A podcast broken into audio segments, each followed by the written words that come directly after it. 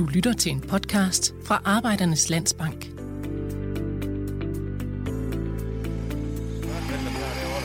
en, øh, det er jo til snus på den der. Den er ved at være færdig. Vi levede jo i nuet, kan man sige. Og den rejse, vi er på nu, der planlægger vi fremtiden. Hvornår er det tid til, at du overdrager din virksomhed til en anden, og hvordan gør du? Det er det, som du kan blive klogere på i denne podcastserie fra Arbejdernes Landsbank. I dette afsnit bliver du klogere på, hvordan man fastsætter værdien af en virksomhed.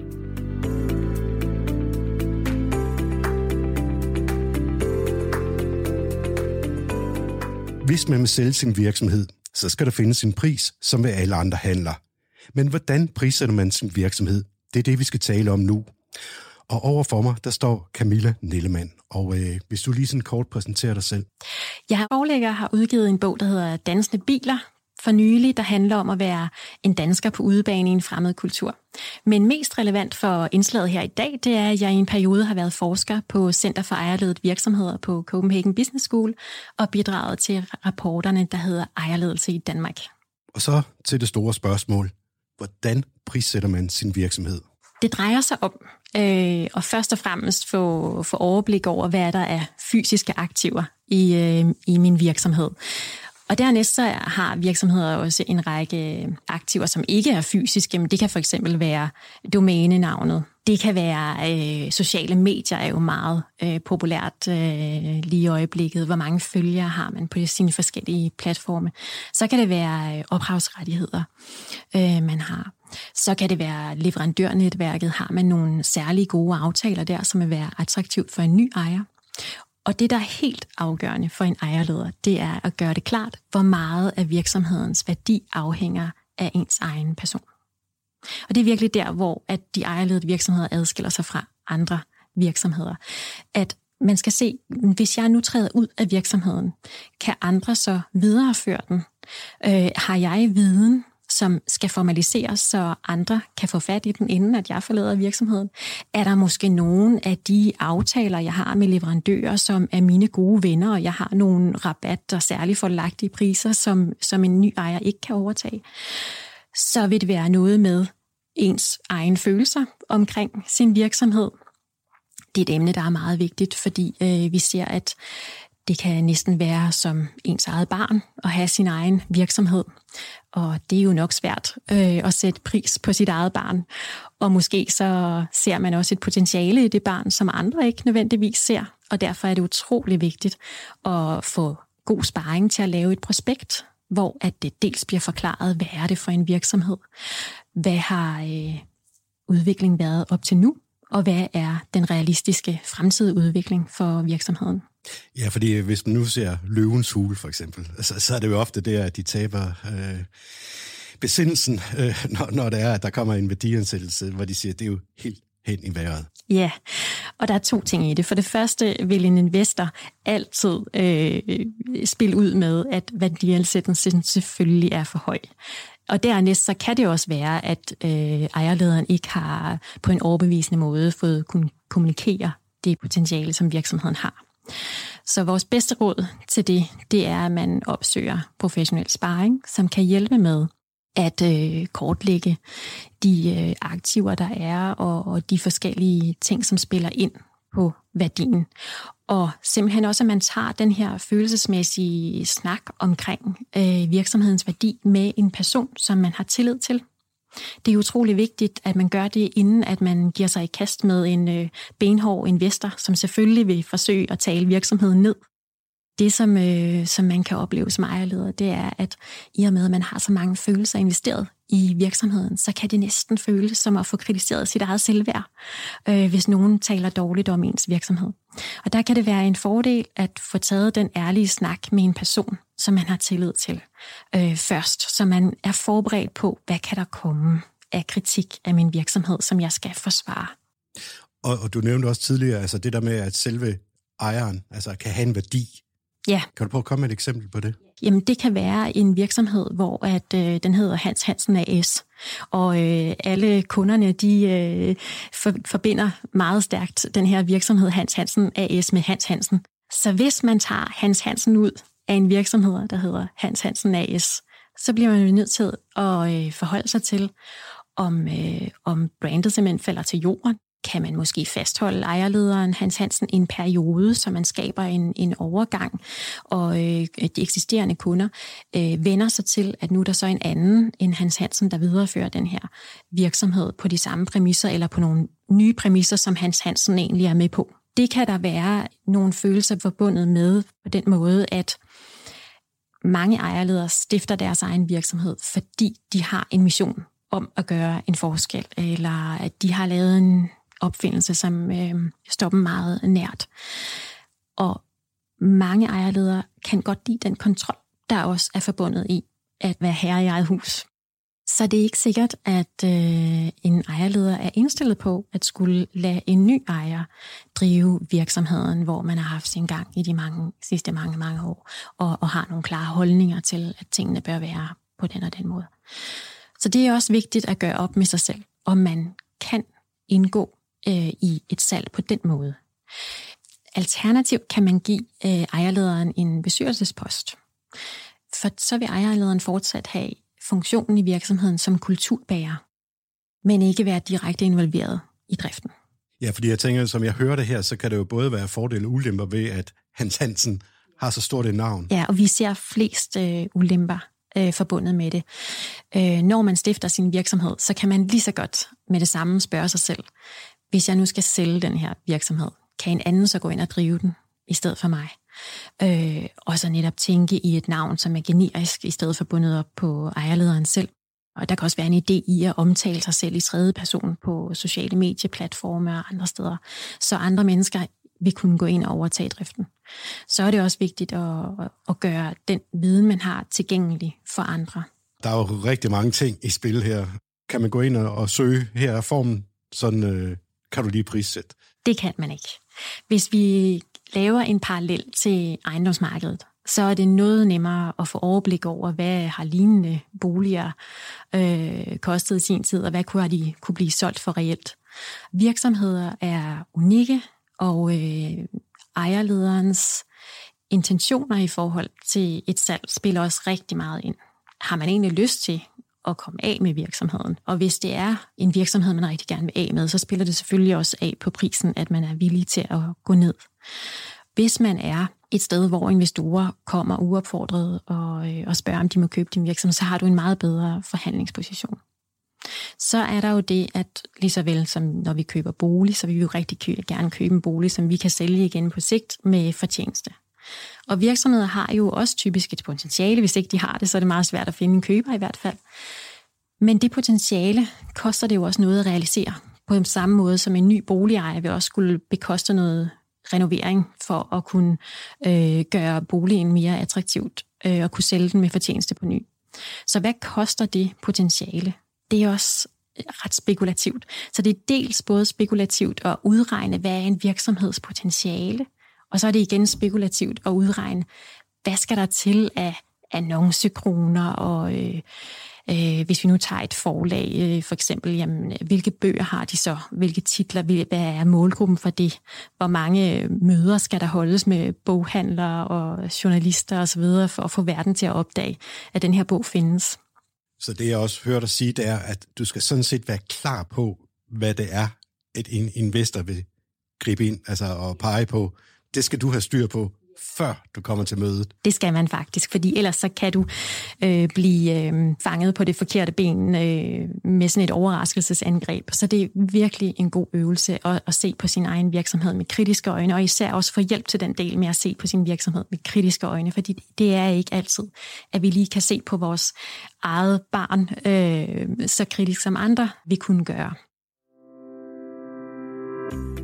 Du lytter til en podcast fra Arbejdernes Landsbank Erhverv med fokus på personlig betjening, anstændige priser og ansvarlig, nærværende og enkel rådgivning. Og jeg tænker også, altså et, det er jo ligesom, man, man sælger til en kapitalfond, eller man skal sælge til en i familien, eller overdrage til en i familien.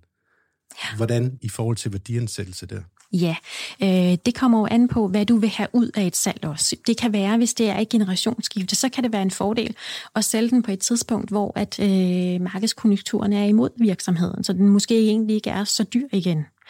Det ser vi gerne inden for generationsskifte i hvert fald.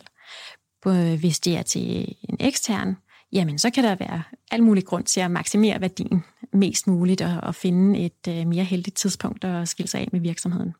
Og så er der jo igen rigtig mange ejerledere, som kommer i klemme. Det er mange ejerskifter sker jo simpelthen, fordi banken siger, nu vil vi ikke være med mere, nu må du finde en ekstern investor. Og i den situation, så er tiden jo knap, og du har ikke nogen øh, beslutningskompetence i forhold til, hvornår du skal ud og, og sælge. Og der gælder det simpelthen bare om at få virksomheden klargjort til salg bedst muligt gennem rådgivning fra nogen, som kan være med til at hjælpe med at udarbejde et rigtig attraktivt prospekt. Det syn, en køber øh, kan have på virksomheden, og også det der potentiale, han eller hun kan se, det har vel også en betydning for værdiansættelse? Absolut, det har det. Øh, det er helt afgørende, at man som ejerleder får øh, udarbejdet et smukt, attraktivt prospekt, hvor at øh, en potentiel køber kan få det her indtryk af, af virksomhedens potentiale, øh, og hvad der skal til for at realisere potentialet. Hvilken betydning har sælgerens rolle, for eksempel det der, om det er en ejerleder eller om det er en direktør?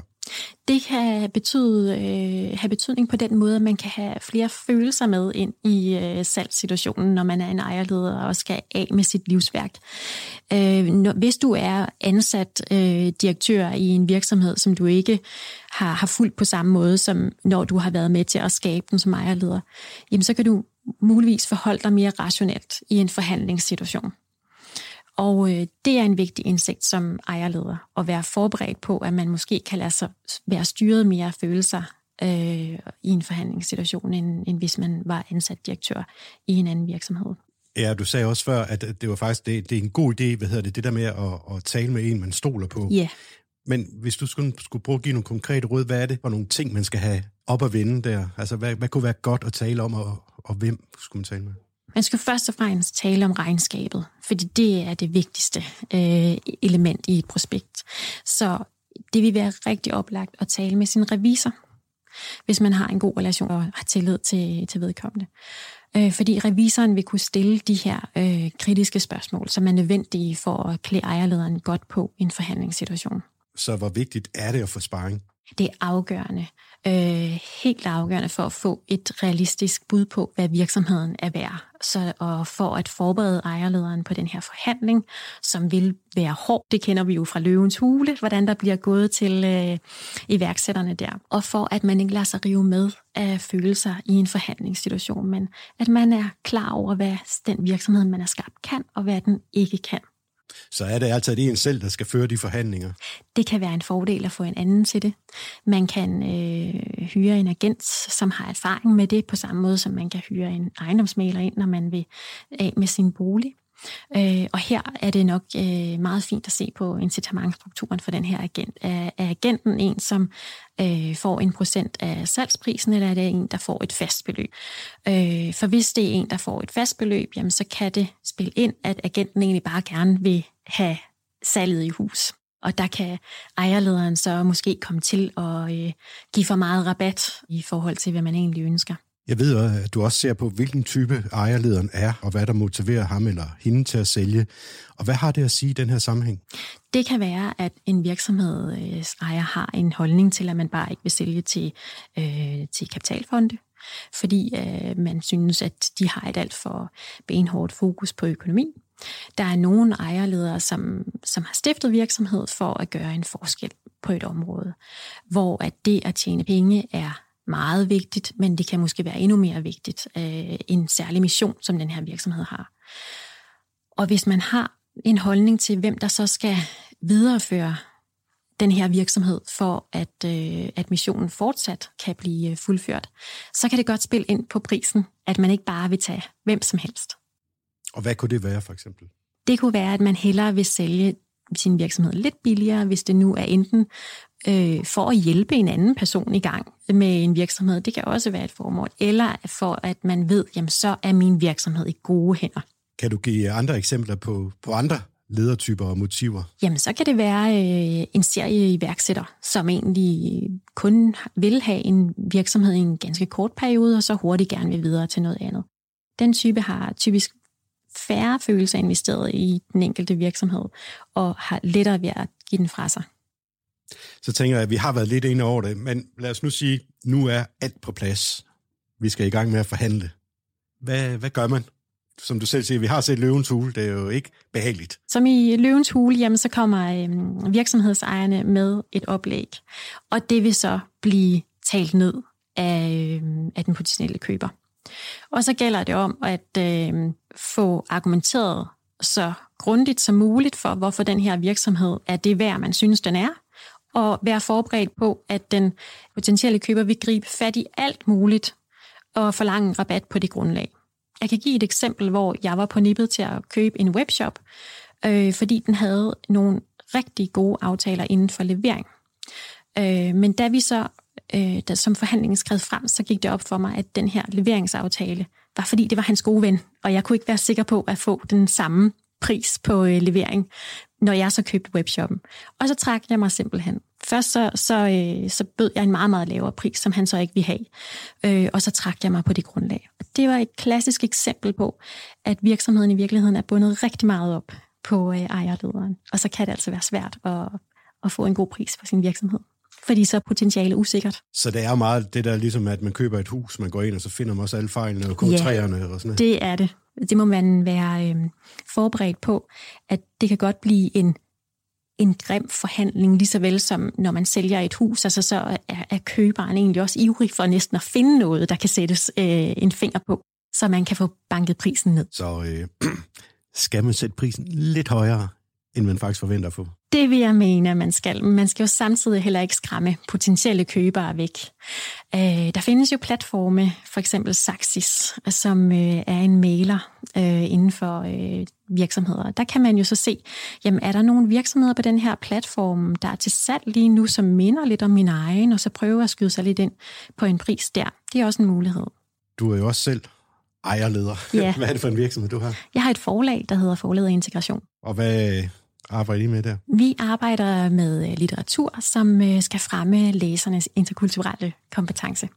Og hvis du selv skulle finde en pris for dit forlag, hvad, hvad vil du så gøre? Jamen lige nu vil den jo være rasende høj, fordi jeg har jo netop lige stiftet det, fordi at nu vil jeg gerne gøre en forskel inden for, øh, for integrationsområdet. Øh, men hvis jeg skulle gøre det, så vil jeg gå til Søren Jensen, som er min revisor og som har været med helt fra starten. Øh, og han kender mit motiv for at starte virksomhed og, og de tanker, jeg har for den. Og så vil jeg få ham til at lave en regnskabsanalyse og udarbejde et prospekt for mig, og så vil jeg tage en, en uformel snak med ham også om, hvad kan en mulig investor have af indvendinger øh, i en forhandlingssituation. Og så tænker jeg også på, øh, for du siger også selv, jamen, okay, det der med prissætning og så videre, men men der er jo også lige pludselig i forbindelse med alle de her sociale medier og følger, hvad har du ikke også? Altså, øh, hvor meget vejer det? Det kan veje rigtig tungt, især øh, inden for et forlag, fordi det handler noget om øh, de her, øh, hvor meget opmærksomhed får de bøger, som man udgiver. Og der er jo bogblogger, forumer på Instagram, som har rigtig meget indflydelse. Har man fat i det, øh, og øh, så kan der være øh, navnet på domænet. Er det et generisk navn, som, øh, som andre vil kunne se en værdi i og, øh, og eje? Så kan det også være, om man udgør en trussel i branchen. Om der simpelthen er et, et større forlag, som har lyst til at, at sluge et mindre forlag, bare for at få lov til at have markedet øh, mere i fred og ro. Camilla, hvis jeg nu vil købe dit forlag, og hvad siger du, hvad, hvad vil du så gøre nu her i sådan en forhandlingssituation? Så vil jeg se på de titler, vi har, og hvad målgruppen er for dem. Og der ved jeg, at der er nogen, der er 15 år, som har købt bøger, og der er nogen, der er 75. Så det er egentlig tre generationer, vi rammer der. Så vil jeg se på, har de potentiale til at blive oversat og ja, det har de, fordi det at, at skulle øh, integrere som det er meget op i tiden i vores globaliserede verden, og det er noget, som der vil være læsere verden over. Så vil jeg se på øh, alle de rettigheder, vi ejer, øh, og hvad værdien er der. Og potentialet for at lave noget tilsvarende, jamen det er egentlig ikke eksisterende, fordi det er altid unikt, når man øh, laver et kunstnerisk værk så vil jeg se på, om der er nogle forlag, som øh, minder om, øh, om mit, og om de kunne have økonomien og interessen i at øh, købe mit forlag op. Og så vil jeg øh, gå til min revisor og få udarbejdet prospektet og tage den snak. Og du var også inde på tidligere, måske vil du også hyre en agent, eller hvad? Ja, det vil jeg måske. Det kommer også an på, øh, hvor meget jeg kan sælge den for, og hvad agenten skal have. Giver det, giver det mening at også bruge øh, kroner på en agent, eller er det bedre, at, øh, at jeg selv gør et forsøg? Man kan sige, at bogbranchen er jo ikke så stor i Danmark, så jeg ville nogenlunde vide, hvem det var, der kunne være interesseret i det. Så jeg vil nok øh, henvende mig øh, en til en i første omgang. Og hvis det ikke gav bruge det, så kunne jeg overveje en platform som Saxis, øh, som er rimelig nem at få adgang til, og, og øh, ikke så omkostningstungt. Så hvornår vil du, sådan det der med, at du siger, øh, i forhold til det der bruge en agent, hvornår er det en god idé, og hvornår kan man lige klappe hesten? Hvis jeg havde en større virksomhed, så ville jeg gøre det øh, med, med en række medarbejdere. Øh, og også især, hvis det var en virksomhed, der havde potentiale til at blive købt af en investeringsfond, eller en meget stor investor, som jeg ikke ville nødvendigvis have mod til selv at møde i en forhandling. Okay, så hvis vi lige runder af her, hvad er så dit bedste råd til en, der står nu og skal i gang med, med den her proces, hvor målet er at sælge sin virksomhed? Så er det at øh, kortlægge, hvad betyder virksomheden for mig personligt? Hvor ivrig er jeg for at komme af med den her virksomhed? Hvad er der fysiske aktiver? Hvad er der af, af andre ting, som skaber værdi i virksomheden? Og så vil jeg gå til øh, en revisor eller en anden finansiel sparringspartner, først og fremmest, som man har tillid til. Og så eventuelt også en, en ven eller et familiemedlem, som kan hjælpe med at pejle sig ind på en realistisk værdi af virksomheden. Jeg hedder Søren Prehn, og du har lyttet til fjerde afsnit i podcastserien om generationsskifte i virksomheder fra Arbejdernes Landsbank. Og jeg talte med Camilla Nellemann og du kan blive godt klædt på til overvejelser og beslutninger om dit generationsskifte ved at lytte til flere afsnit i serien. Og i næste afsnit belyses det juridiske og skattemæssige, der er vigtigt at være opmærksom på ved generationsskifte af ejerledede virksomheder. Tak fordi du lyttede med.